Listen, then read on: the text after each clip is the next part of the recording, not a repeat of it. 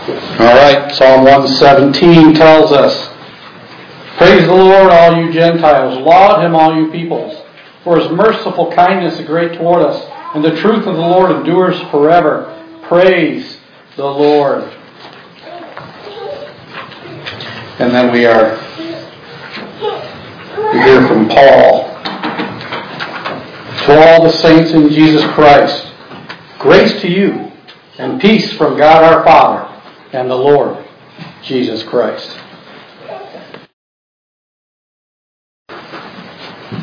Let us read Deuteronomy 5, 1 through 22 as our first reading.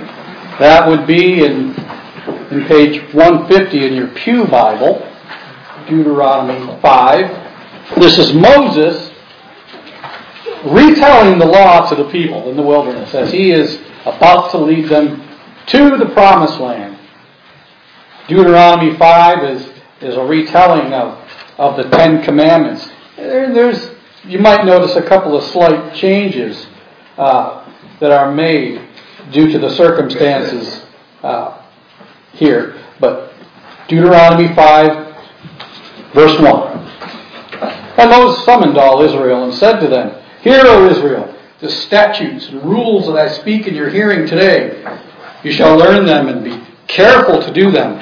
The Lord our God made a covenant with us in Horeb.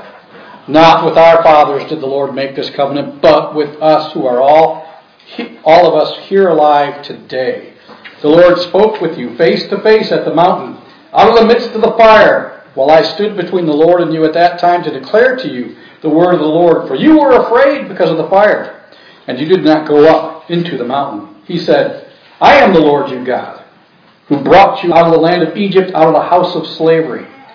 You shall have no other gods before me. You shall not make for yourself a carved image or any likeness of anything that is in heaven above or that is on the earth beneath or that is in the water under the earth. You shall not bow down to them or serve them. For I, the Lord your God, am a jealous God, visiting the iniquity of the fathers on the children to the third and fourth generation of those who hate me, but showing steadfast love to thousands of those who love me and keep my commandments. You shall not take the name of the Lord your God in vain, for the Lord will not hold him guiltless who takes his name in vain. Observe the Sabbath day to keep it holy, as the Lord your God commanded you. 6 days you shall labor and do all your work, but the seventh day is the Sabbath to the Lord your God. On it you shall not do any work, you nor your son or your daughter, or your male servant or your female servant, or your ox or your donkey, or any of your livestock, or the sojourner who is within your gates, that your male servant and your female servant may rest as well as you. You shall remember that you were a slave in the land of Egypt, and the Lord your God brought you out from there with a mighty hand and an outstretched arm. Therefore the Lord your God commanded you to keep the Sabbath day. Honor your father and your mother as the Lord your God commanded you, that your days may be long, and that it may go well with you in the land that the Lord your God is giving you. You shall not murder, you shall not commit adultery, and you shall not steal, and you shall not bear false witness against your neighbor. And you shall not covet your neighbor's wife, and you shall not desire your neighbor's house, his field, or his male servant, or his female servant, his ox, or his donkey, or anything that is your neighbor's." Today's message in our second reading will be from Mark chapter 2, verses 23 through verse 6 in chapter 3. And that is on page 838 in your pew Bible. And we have been going through Mark when I've had opportunity to preach. And we've seen three previous confrontations between the Pharisees and Jesus. And now we will see the concluding two confrontations in this section of Mark. And then we move on from here. But this is... we are going to see here that the Pharisees are not pleased with Jesus and how he is working on the Sabbath. So, once again, Mark chapter 2, verse 23. "One Sabbath he was going through the grain fields, and as they made their way, his disciples began to pluck heads of grain.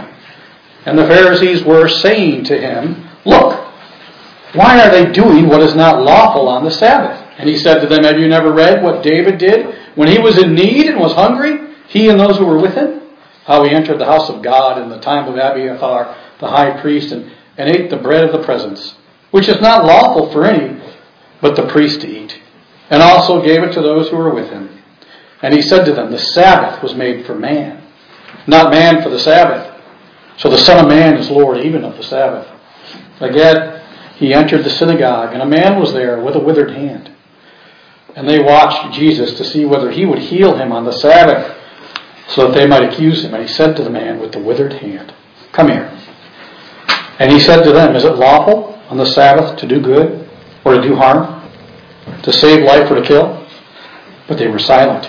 And he looked around at them with anger, grieved at their hardness of heart, and said to the man, stretch out your hand.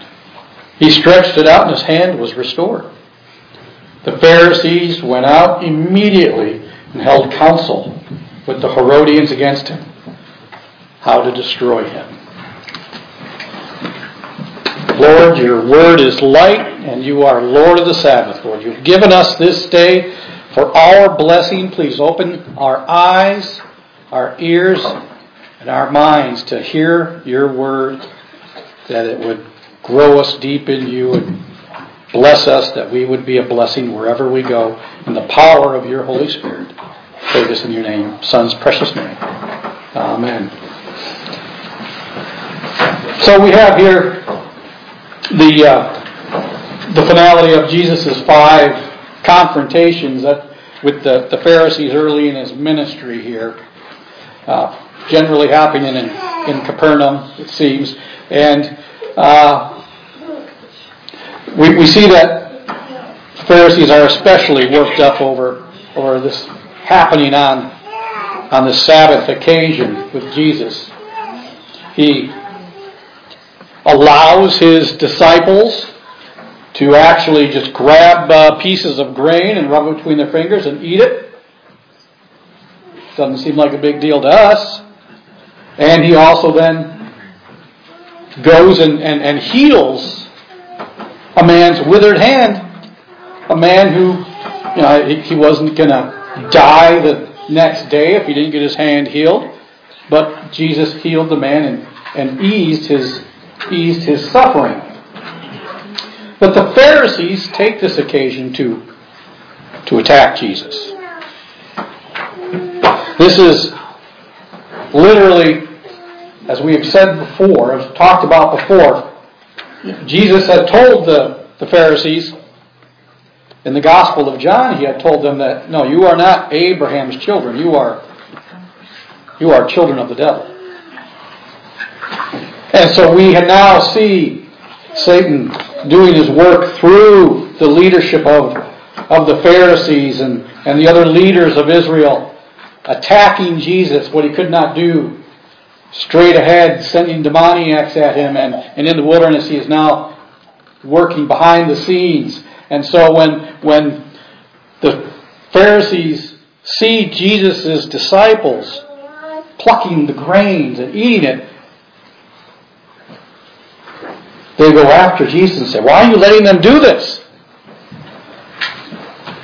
Well, what we can see here is obviously the Pharisees are following Jesus wherever he goes, even into the fields. He is under the microscope. And their interpretation of the Sabbath has gone far beyond what God has said in his Word. They had, I believe it was 613 man-made laws to kind of put a wall around and fence the Sabbath. And yes, God does take his worship very seriously. But there aren't restrictions in his word dealing with taking a piece of grain, working it in your finger and throwing it in your mouth.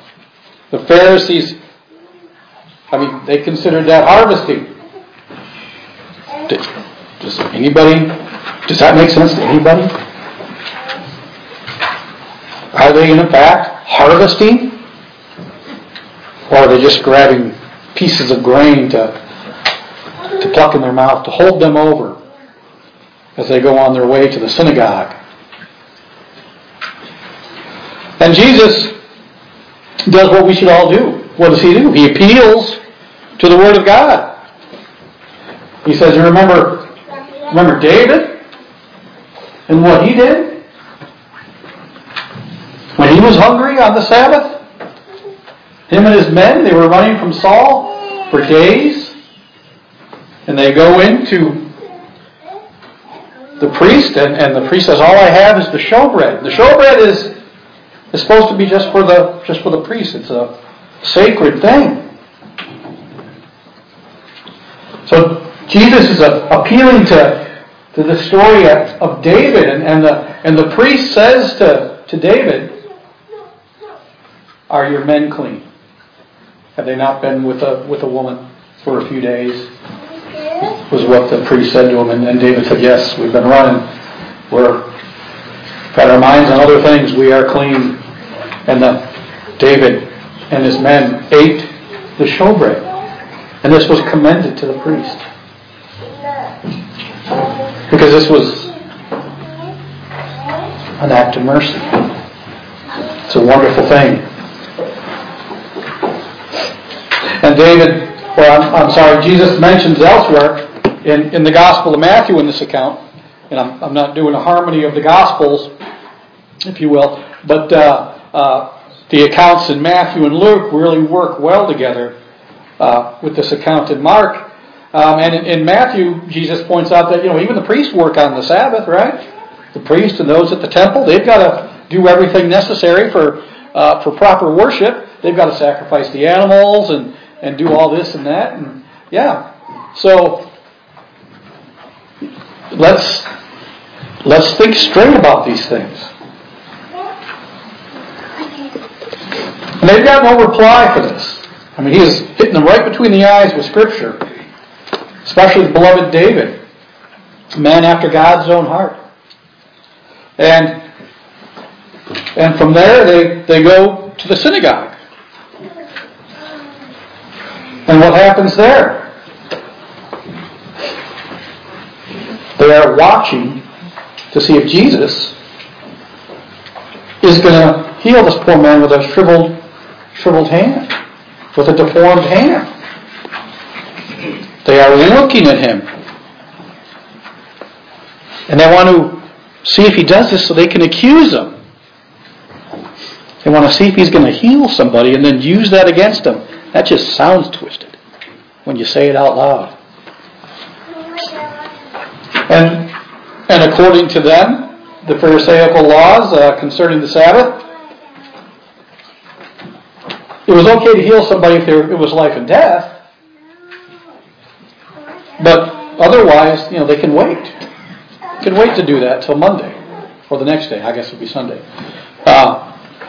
And so they're looking at Jesus, knowing that he's been healing people on the Sabbath who haven't been on death's door. And what's more, we need to keep in the back of our head, Jesus has clearly made out to them that he is the Son of Man. He is the one who forgives sin. And he proved it by telling the paralytic, take up his mat and walk. I am God Almighty. He kind of has a little bit of authority in this situation, you would think. He has made that clear to them. And certainly this was not life or death to the man with withered hand, but this is a man who's suffering. And he calls forward the man, but then he questions directly the Pharisees, looks him in the eye, and he says, is it lawful on the Sabbath to do good or to do evil? To save life or to kill? That's a pretty easy question to answer. And they're silent. They do not say a thing.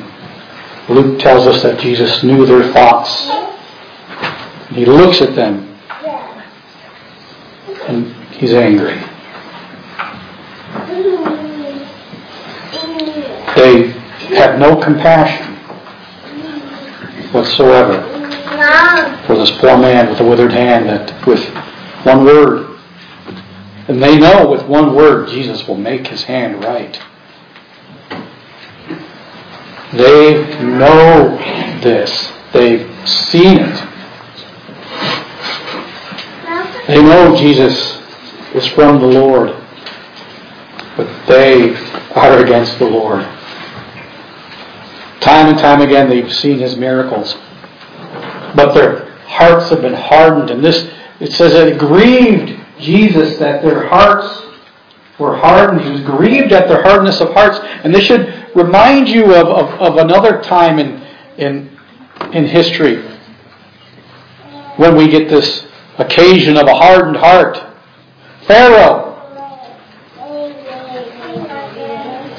When Moses was going to Pharaoh and saying, "Let my people go," and he would refuse, and what would happen? They would God would send a plague upon him, and it looked like maybe for a moment or two that Pharaoh might capitulate, but no.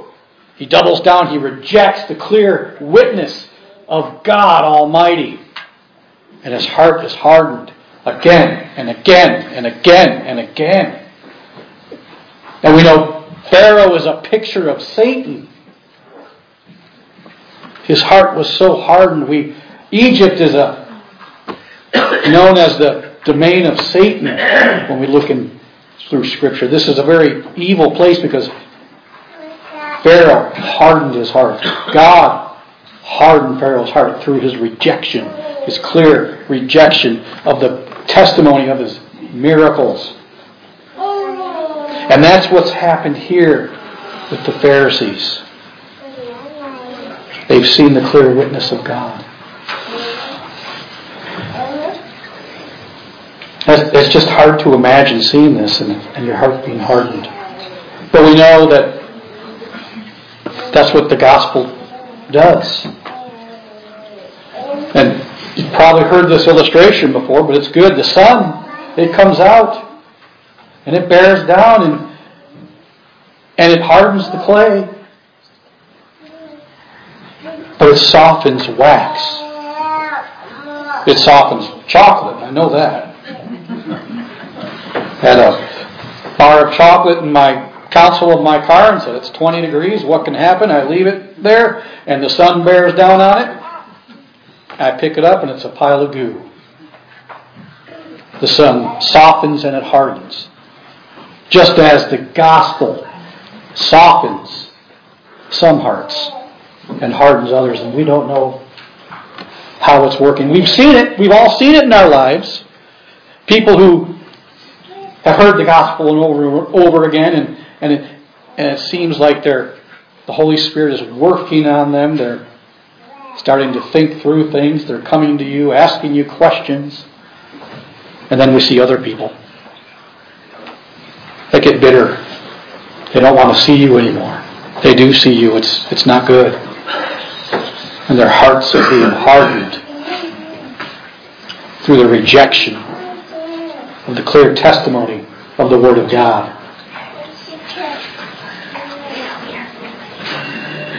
But we go back to the center of this story that I skipped over, when he was talking to them concerning the eating of the grain. And he said to them, "The Sabbath was made for man, not man for the Sabbath.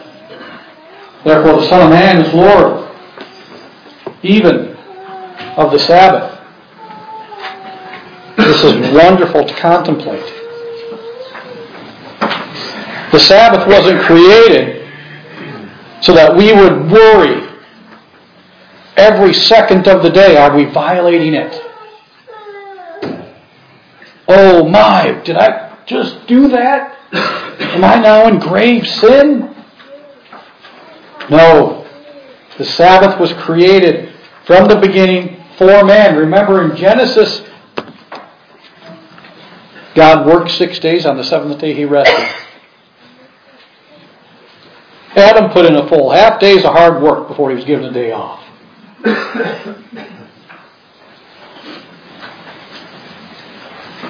God does not get weary. He does not need to rest in the sense that we desperately need to rest in Him. And we read in Exodus 20, verses 8 to 11, at the institution of the Sabbath, concerning the law, the Ten Commandments. Remember the Sabbath day to keep it holy. 6 days you shall labor and do all your work, but the seventh day is the Sabbath of the Lord your God.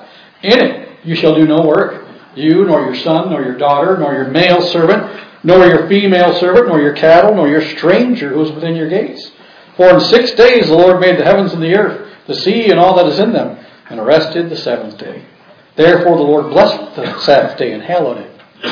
So this is put in the very foundations of the law of Moses that the people are commanded to keep, so that they don't work themselves to death, and that they don't work their sons and daughters to death, and that they don't work their servants to death. Even the strangers who come into the land of Israel must commemorate the Sabbath. Oh, that'd be lovely if we had that here today. If everyone had to rest on the Sabbath in this nation, that would be beautiful. But the Sabbath is given for the nation of Israel to all take together as a day of rest. So we see it's gone from a creation ordinance for all of man. And that creation ordinance carries over to today. Everybody should be resting on the Sabbath. That goes for everybody. No matter what religion they claim, they should drop it and come to Christ and rest in Him on the Sabbath. That's for everybody. And then God builds on that and says, these are going to be my particular people, and we're going to take a day every week, and we are going to rest in Me for your good. And then in Deuteronomy, I won't read that again, but you'll notice, what does Deuteronomy say about the Sabbath? Moses reminds them of their deliverance from Egypt, and how God took them out of the land of Egypt, the land of bondage. And they're to remember that. So as they're going into the promised land, they are to remember what God has done for them, delivering them from Egypt, from Pharaoh, from Satan's hold. And what about us? So we see this Sabbath building upon itself. And we know that Christ has instructed us further concerning the Sabbath. On page 42, Lord's Day 38, it's just one question and paragraph. What does God require in the fourth commandment? In the first place, God wills that the ministry of the gospel and schools be maintained, and that I, especially on the day of rest, diligently attend church to learn the Word of God, to use the holy sacraments, to call publicly upon the Lord, and to give Christian alms. In the second place, that all the days of my life I rest from my evil works. Allow the Lord to work in me by His Spirit, and thus begin in this life the everlasting Sabbath. So not only do we have a day of Sabbath rest set aside, the Lord's Day it now is, because that's the day Christ rose from the dead. But we have a Sabbath rest everywhere we go. We are the temple of God. Our bodies are the temple of the Holy Spirit. Everywhere we go, we are to have a Sabbath rest in Christ. He is in us. He is working in us, sanctifying us, forgiving us, blessing us.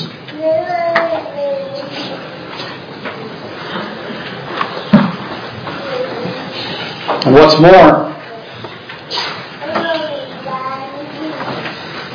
Jesus has given us the Sabbath for good, to bless, for mercy's sake. He allows the hungry to eat, not to starve. He heals those suffering. Just picture this. If your child is starving, do you give him a rock? Do you give him a stone? If your child breaks his leg, his arm, a finger, whatever, do you tell him, don't worry about it, we'll take care of it tomorrow? That would be cruel, would it not? No, we take them to someone who can do acts of mercy and heal them, who can set their leg to alleviate their suffering and pain. Jesus desires mercy, not sacrifice. If I can find the passage in Micah, I can read that. But I can't, so I won't. I don't have it memorized. But the passage in Micah where he says he desires justice, righteousness, not sacrifice. Not sacrifice alone in that day and age. But the true picture of sacrifice is our blessing other people and helping them, being with them. And we see that in many places in the Old Testament, not just in Micah 6. I believe it's Micah 6:8 is the verse I was looking for. And we see that in Isaiah and other prophets. And just the general principle throughout all of Scripture, even from the time of Cain and Abel. God desires justice and mercy with this people. And so Jesus declares to them that the Sabbath is for man and that He is Lord of the Sabbath. The Son of Man is Lord of the Sabbath. What does that mean? What is Jesus saying? He is saying, I have instituted the Sabbath for man. That was me at Mount Sinai giving them the law of God as well as the Father.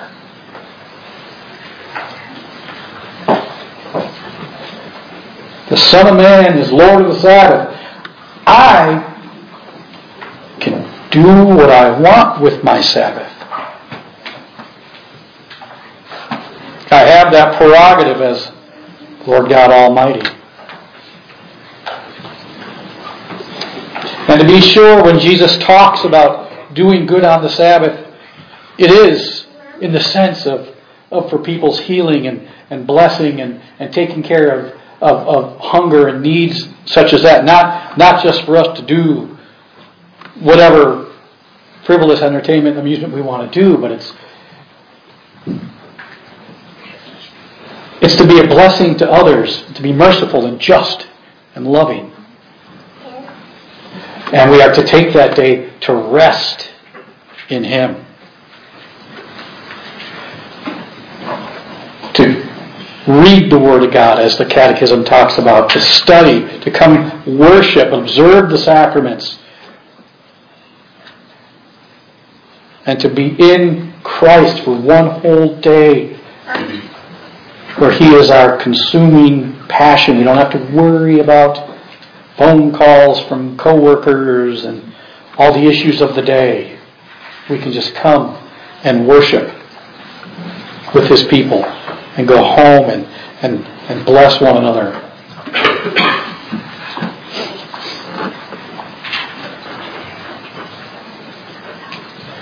For some reason, this just doesn't make everybody happy.